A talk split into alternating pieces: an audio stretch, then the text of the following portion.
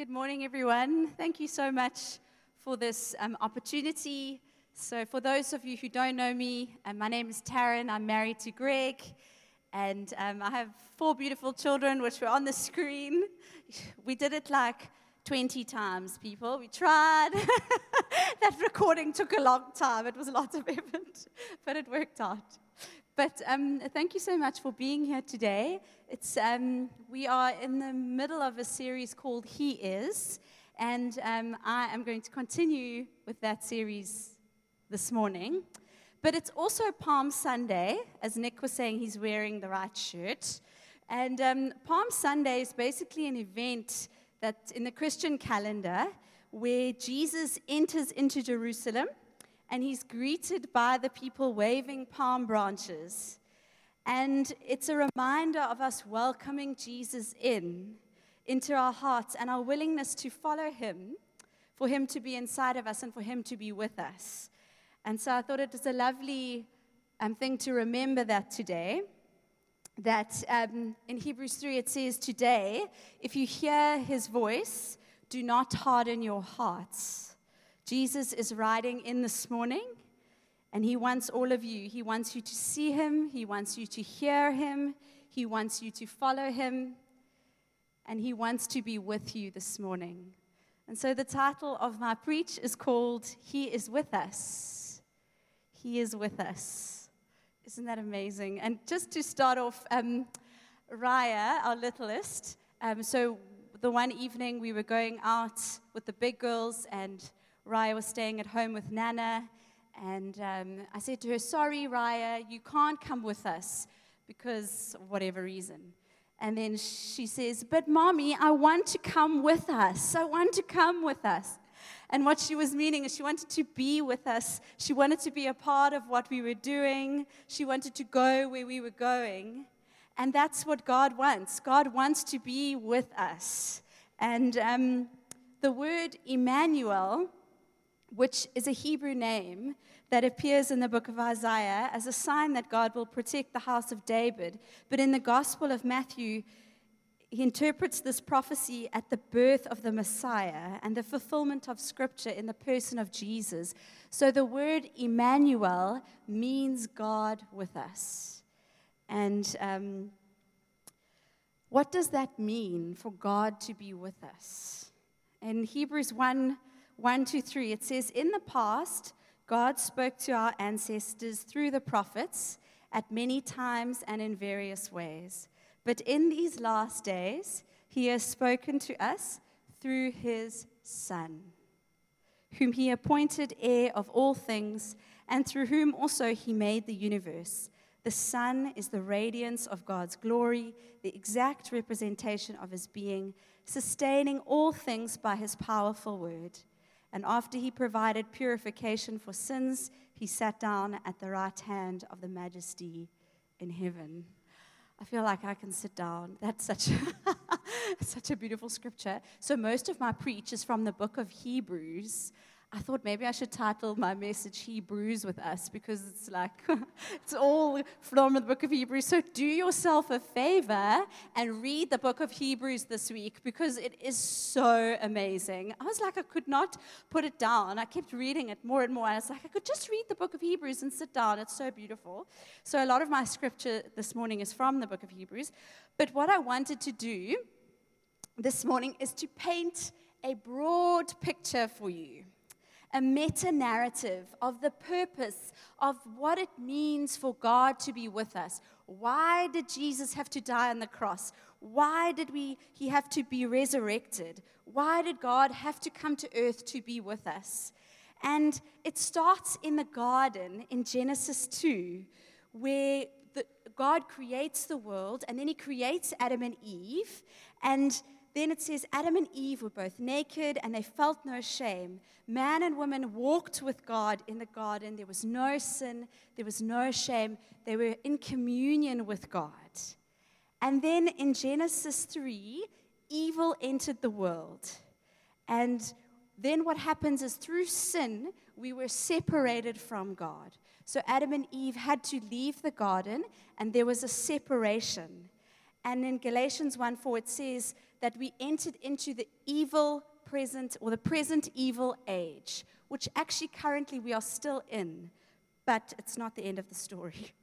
So, what God does is now that Adam and Eve have exited the garden, we see through Abraham, Isaac, Jacob, Israel, Moses, all these amazing people, that God establishes a covenant with them. And this is the old covenant. It's a covenant is an agreement that he has made between God and the people. And so the way that the people in the Old Testament communed with God was through a priest. And so, what they would do is they would have to sac- bring sacrifice and offering of animals, and blood needed to be shed for people to commune. And they had to go through a priest. You couldn't just go and speak to God like we do today, you had to go through a priest. Then in David's time, there was a tabernacle that was built, and there were the outer courts and the inner courts and the Holy of Holies. And God's presence lived in a box called the Ark of the Covenant. Imagine that. And it was in the Holy of Holies. And the Old Testament describes it so beautifully. But there's one story in the Old Testament that I want to just quickly tell you. And um, I actually wanted to read it, but it's better if I tell you because it's quite long but it's in 2 Samuel 6. And it goes along. So David is heading out to the city um, of Israel with 30,000 men and women, and they're going. And as they're heading out, they're bringing the Ark of the Covenant with them on some oxen, okay? And there are two guys that are around the Ark, and the oxen slip, and the Ark like nearly falls to the ground, but Uzzah, this guy who's by the ark, reaches out to catch it, which I'm sure any normal person would do, right? If the ark of God fell down, he reaches out to catch it, to stop it, and he gets struck dead. So David is like completely like overwhelmed. He is like, there is no ways I want the Ark of the Covenant where I'm going. So he takes the Ark of the Covenant and he leaves it in a guy's house called Obed Edom. So, Obed, the Ark of the Covenant is in Obed Edom's house. And while the Ark of the Covenant is there, so inside the Ark of the Covenant is God's very presence. Okay? So Uzzah died because he touched it. So this, this box is in Obed Edom's house. And then in the scripture, it says that Obed Edom began to be blessed and there was favor upon him. And things, yeah, things began to go well with him. And so David said, Hey, I actually want God's blessing. So he takes the Ark of the Covenant.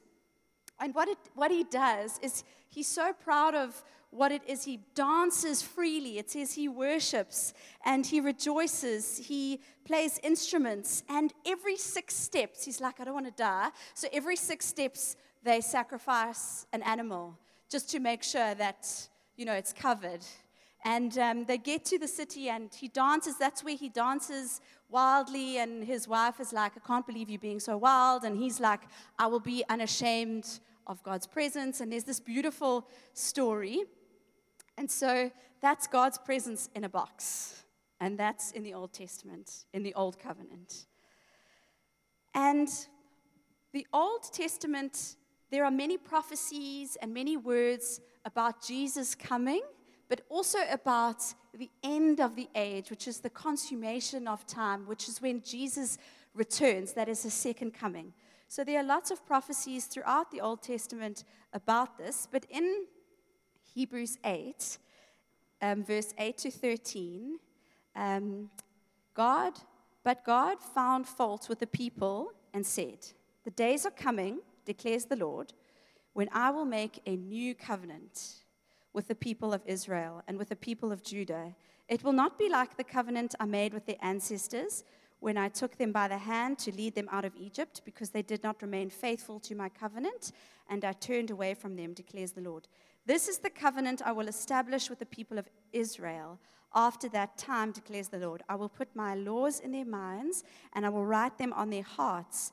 I will be their God and they will be my people. No longer will they teach their neighbor or say to one another, Know the Lord, because they will all know me, from the least of them to the greatest. For I will forgive their wickedness and remember their sins no more. By calling this covenant new, he has made the first one obsolete, and what is obsolete and outdated will soon disappear. And so, what he's basically saying there is that this old way of doing of coming to God's presence will eventually become obsolete when Jesus comes. And so now I want to take you through the most amazing thing, which is when Jesus comes, right? Because this is why we're here, right? We're here because of Jesus. Let me just have a sip. Okay, so I want to tell you about this new covenant because I feel this morning like some of you are still living with an old covenant mindset, and God wants to break that. He wants you to remind you of the new covenant that He's made with us. Okay, so Jesus breaks into this current evil age with a plan with the future age. He breaks in. So think of it like here is creation, here's the evil age. Jesus breaks in through with a future age, we actually still in the evil age, but at the end of time when Jesus returns will be the consummation and the future age will be established. But he comes into the evil age right now, well, 2,000 years ago, and in and he becomes God incarnate, which basically means God in the flesh. He is he takes on a human nature and becomes a man in the form of Jesus Christ. So God himself comes to earth. He thinks I'm just tired of this old covenant way. I actually have another plan. And so he comes to earth. And in Hebrews 2, verse 14 to 16, it says, Since the children have flesh and blood, he too shared in their humanity, so that by his death he might break the power of him who holds the power of death. And then further down it says, For this reason he had to be made like them fully human in every way, in order that he might become a merciful and faithful high priest in the service of God, that he might make atonement for the sins of the people, because he himself suffered when he was tempted, he was able to help those who are being tempted. So Jesus became human like you and me, but he was still God. So he was God incarnate. He was in the flesh, but he was still God. I've got some slides. I want to take you through these seven points um, so that's number one is the incarnation, which is basically a big word for God in the flesh. So God is with us in the flesh. And when Jesus is born, um, it says a virgin will conceive and give birth to a son, and they will call him Emmanuel, which means God with us. So when Jesus came, it was God with us on earth. Okay, the second point is Jesus' life. Okay, so in his life, when we read the Gospels, we see that Jesus defeated sin because he said to people, Your sins are forgiven. He defeated sickness because he said to people, Pick up your mat and walk, and eyes of the blind be open. He defeated the demons and the devil because it's, he commanded the demons to come out of people, and the demons obeyed him. He defeated death in his life because he raised Lazarus from the dead. So Jesus came to the earth with a mission and a message. And in his life, throughout the Gospels, we see how he overcame the present evil age with this future age. And then the most beautiful thing, and the most, yeah, well, for us it, it really is, um, is the death of Jesus. And so, what happens is Jesus becomes the ultimate sacrifice. Um, he becomes a suffering servant and he drinks the cup of God's wrath. Jesus was judged in our place to make atonement. And atonement you could remember as at one. He made us one with God. And he is the fulfillment of all those Old Testament prophecies that, that I was talking about. So Alexander Venter says that he came with his mission and his message and his ministry, all about the kingdom of God. And he breaks through into this world. And then in his death, it says here in Hebrews 10:8, sacrifices and offerings Burnt offerings and sin offerings you did not desire, nor were you pleased with them. So that's what David and them were doing in the old covenant. Though they were offered in accordance with the law, so though it was the right thing to do, it was, what's, it was what God had said. In verse 9 it says, Then he, Jesus said, Here I am, I have come to do your will. He sets aside the first the first covenant to establish a second, to establish the second covenant, which is what we are in now. And by that will, we have been made holy through the sacrifice of the body of Christ once and for all. So when Jesus died on the cross, he was the ultimate sacrifice. So now, no longer do we have to sacrifice animals to, to be in God's presence day after day. Um, in Hebrews 10, Every priest stands to perform religious duties again and again. He offers the same sacrifice, which can never take away sins. But when this priest, Jesus, had offered for all time one sacrifice for sins, he sat down at the right hand of God. And since that time, he awaited for his enemies to be made his footstool. By one sacrifice, he has made perfect forever those who are being made holy. And so when Jesus died, that curtain in the Holy of Holies was torn and the old covenant was over. And Jesus said, It is finished. And then he died and he was in the tomb for three days. And just as Jonah in the Old Testament was in the belly of a whale, it says that says in Matthew 12 that Jesus was the Son of Man will be in the heart of the earth for three days and three nights. And then after that, we see the glorious resurrection, which is where Jesus comes back to life. And an angel appeared to the woman who came to the tomb and said to her, Do not be afraid, for I know you are looking for Jesus who was crucified. He is not here, he has risen.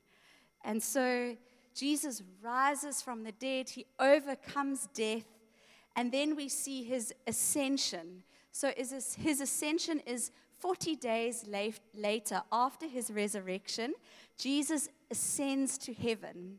And this is basically his coronation. It's where he sits down at the right hand of God. In Hebrews 4 14, it says, Jesus, the great high priest, Therefore, since we have a great high priest who has ascended into heaven, Jesus, the Son of God, let us hold firmly to the faith we profess. Let us approach God's throne of grace with confidence so that we may receive mercy and find grace to help us in, his, in our time of need. And what happens is Jesus becomes our high priest. We don't have to go through a priest anymore we now have Jesus, our great high priest, who, who can relate to us, who's been through temptation, who's been through hardships, and we are able to, he's able to meet our needs. And he sacrificed once and for all. And so he's sitting in heaven next to Father God, enthroned in all glory. And it says that he um, makes petition and he prays and he intercedes on our behalf as his people. And then 10 days later, after he's sat down on the throne, where he still is now, he says to Father God, Okay, oh, uh, should we pour out the Holy Spirit? And then 10 days later, there's Pentecost, which is where the Holy Spirit gets poured out upon the disciples in the upper room. And the Holy Spirit, because, you know, when Jesus was on earth, he says, I must go so that the Holy Spirit can come. He is the comforter, He is the one who leads us into all truth. In Hebrews 10, it says that the Holy Spirit testifies, This is the covenant I will make with them. After that time, says the Lord, I will put my laws on their hearts and write them on their minds. Their sins I will remember no more. And so we have the amazing, most beautiful presence of God available to us inside our bodies, inside our temples. So we no longer have the Ark of the Covenant. And then, just to finish off the story, because it ends over here with the return of Christ, where he's coming back. So he's seated on his throne, but he's coming back to earth. He, which will be the consummation of the ages. Um, so we currently have the kingdom of God with us here now in the present evil age through his presence and his power of the Holy Spirit. And we await the consummation of Christ's return. So that's what we are doing now is we are waiting for Christ's return. We have eternity in our hearts. So if you have received Jesus as your Lord and Savior, then you have eternity in your heart right now, but you're still in the flesh. Your body is still growing old. But you have heaven and you have Jesus, his very presence inside of you. And in 1 John 2 28, it says, And now, dear children, remain in fellowship with Christ, so that when he returns, you will be full of courage and not shrink back from him in shame. And in Hebrews it says, In just a little while, he who is coming will come, and he will not delay. And I just want to say prophetically, the Spirit and the bride say, Come, Lord Jesus, come. And so this is a summary, very brief for you. And look, each point could actually be a preach in itself. But this is the great meta narrative that we are a part of. You and me in Christ, we are a part of this amazing story. And there's something I want to share, and just use your imagination with me. So you arrive in heaven one day when you when you die, and you see Moses. And you run up to Moses and you say, Moses, what was it like to part the Red Sea, to walk through, to eat manna from heaven?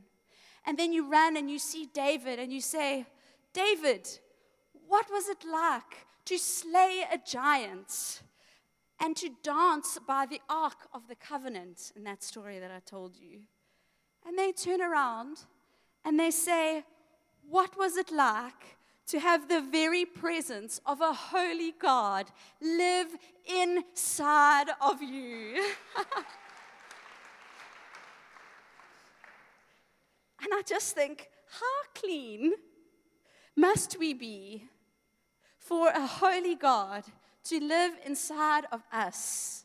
How clean must the blood of Jesus, his sacrifice, make us for God's very presence. Just think about it. Uzziah touched the box and he died.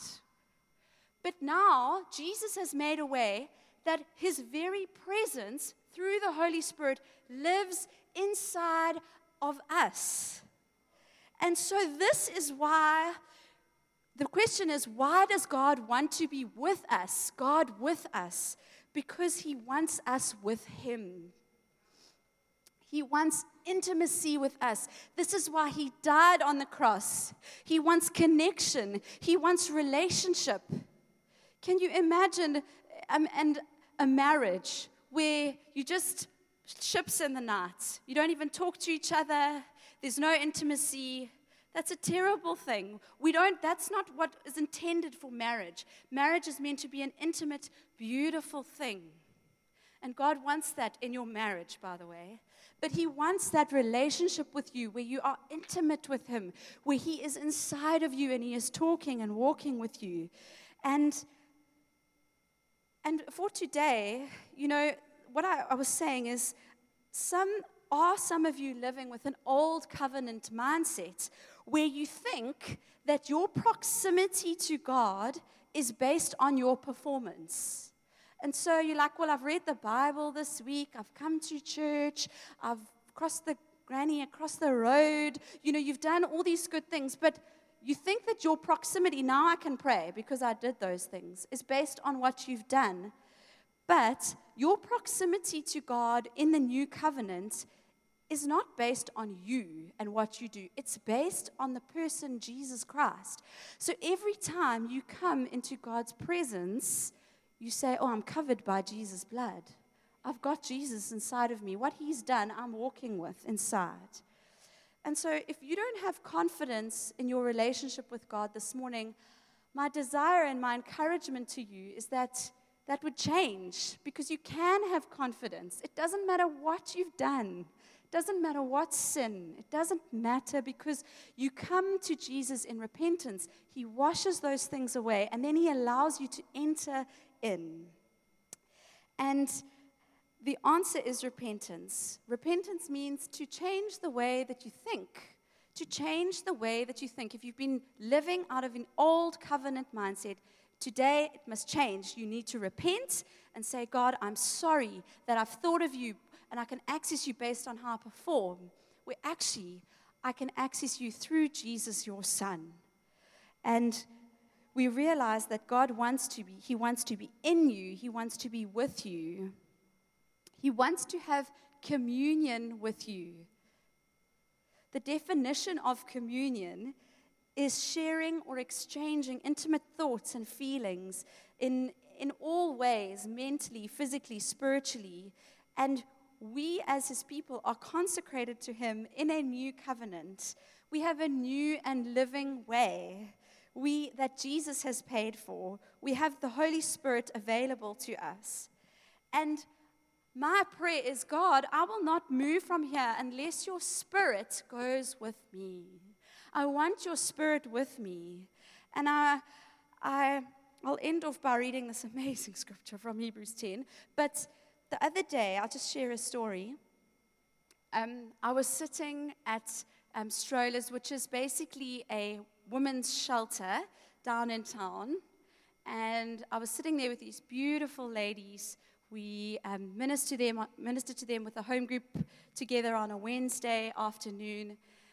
And I was sitting there, and they were all sitting in a circle, and there was, a, there was an empty chair in our circle. And I just stopped and I had this revelation. I was like, God is with us right now in this circle. He is sitting. And I thought, I said to them, if Jesus was here in the flesh, like he was when he came in the incarnation, if he was here, I bet you he would be sitting right here on this chair with these ladies because I was like, Jesus loves the downcast and the broken and the needy. And Jesus was right there, and we could feel his presence in that moment. And I said, He is here. He is here through his Holy Spirit. He is with us. And I don't know about you, but I want God with me, and I want to be with God. And we can approach his throne with confidence. And for you, the question could be where is Jesus? Because I want you to be right where he is for you in your life. Is he maybe in a prison? Is he in a shack? Is he in a hospital? Is he in your bedroom with the door closed? Is he at your dining room table? And my one friend, Nellie, she always says when she prays, she puts out another chair and she says, Holy Spirit, you're welcome here. just to help her to remember that the Holy Spirit is there with her. And we get to go with the gospel, with the message that Jesus has made a way through us.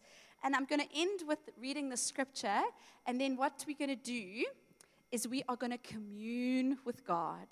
We are going to take communion which is the very word commune, exchange with God. We're going to eat his flesh and drink his blood, and we are going to commune with him this morning. But I'll just read the scripture, and then while Greg plays the song, what you can do is I'd really love you just to go get some grape juice and some, some bread, and then come and sit at your chair and just allow the song to minister to you, but commune with God. Allow the Holy Spirit to move and be with you this morning. And the, the scripture is Hebrews 10, and it says, Therefore, brothers and sisters, since we have confidence to enter the most holy place by the blood of Jesus, by a new and living way opened for us through the curtain that is his body, and since we have a great high priest over the house of God, let us draw near to God with a sincere heart and with full assurance of faith that faith brings, having our hearts sprinkled to cleanse us from a guilty conscience, and having our bodies washed with pure water, let us hold unswervingly to the hope we profess. For he who promised is faithful. And let us consider how we may spur one another on toward love and good deeds, not giving up meeting together as some are in the habit of doing, but encouraging one another, and all the more as you see the day approaching. Jesus is coming back. He's coming back. And he says, Are you ready? Do you know me? Are you intimate with me? That's what he's looking for. And today, you can be intimate with Him because of the sacrifice that He has made, because of this new covenant. So I would like you, you can go and get some communion and commune with God. Fix your gaze on Him. Put the distractions of your phone and people away and commune with Him this morning. Eat of Him, drink of Him this morning.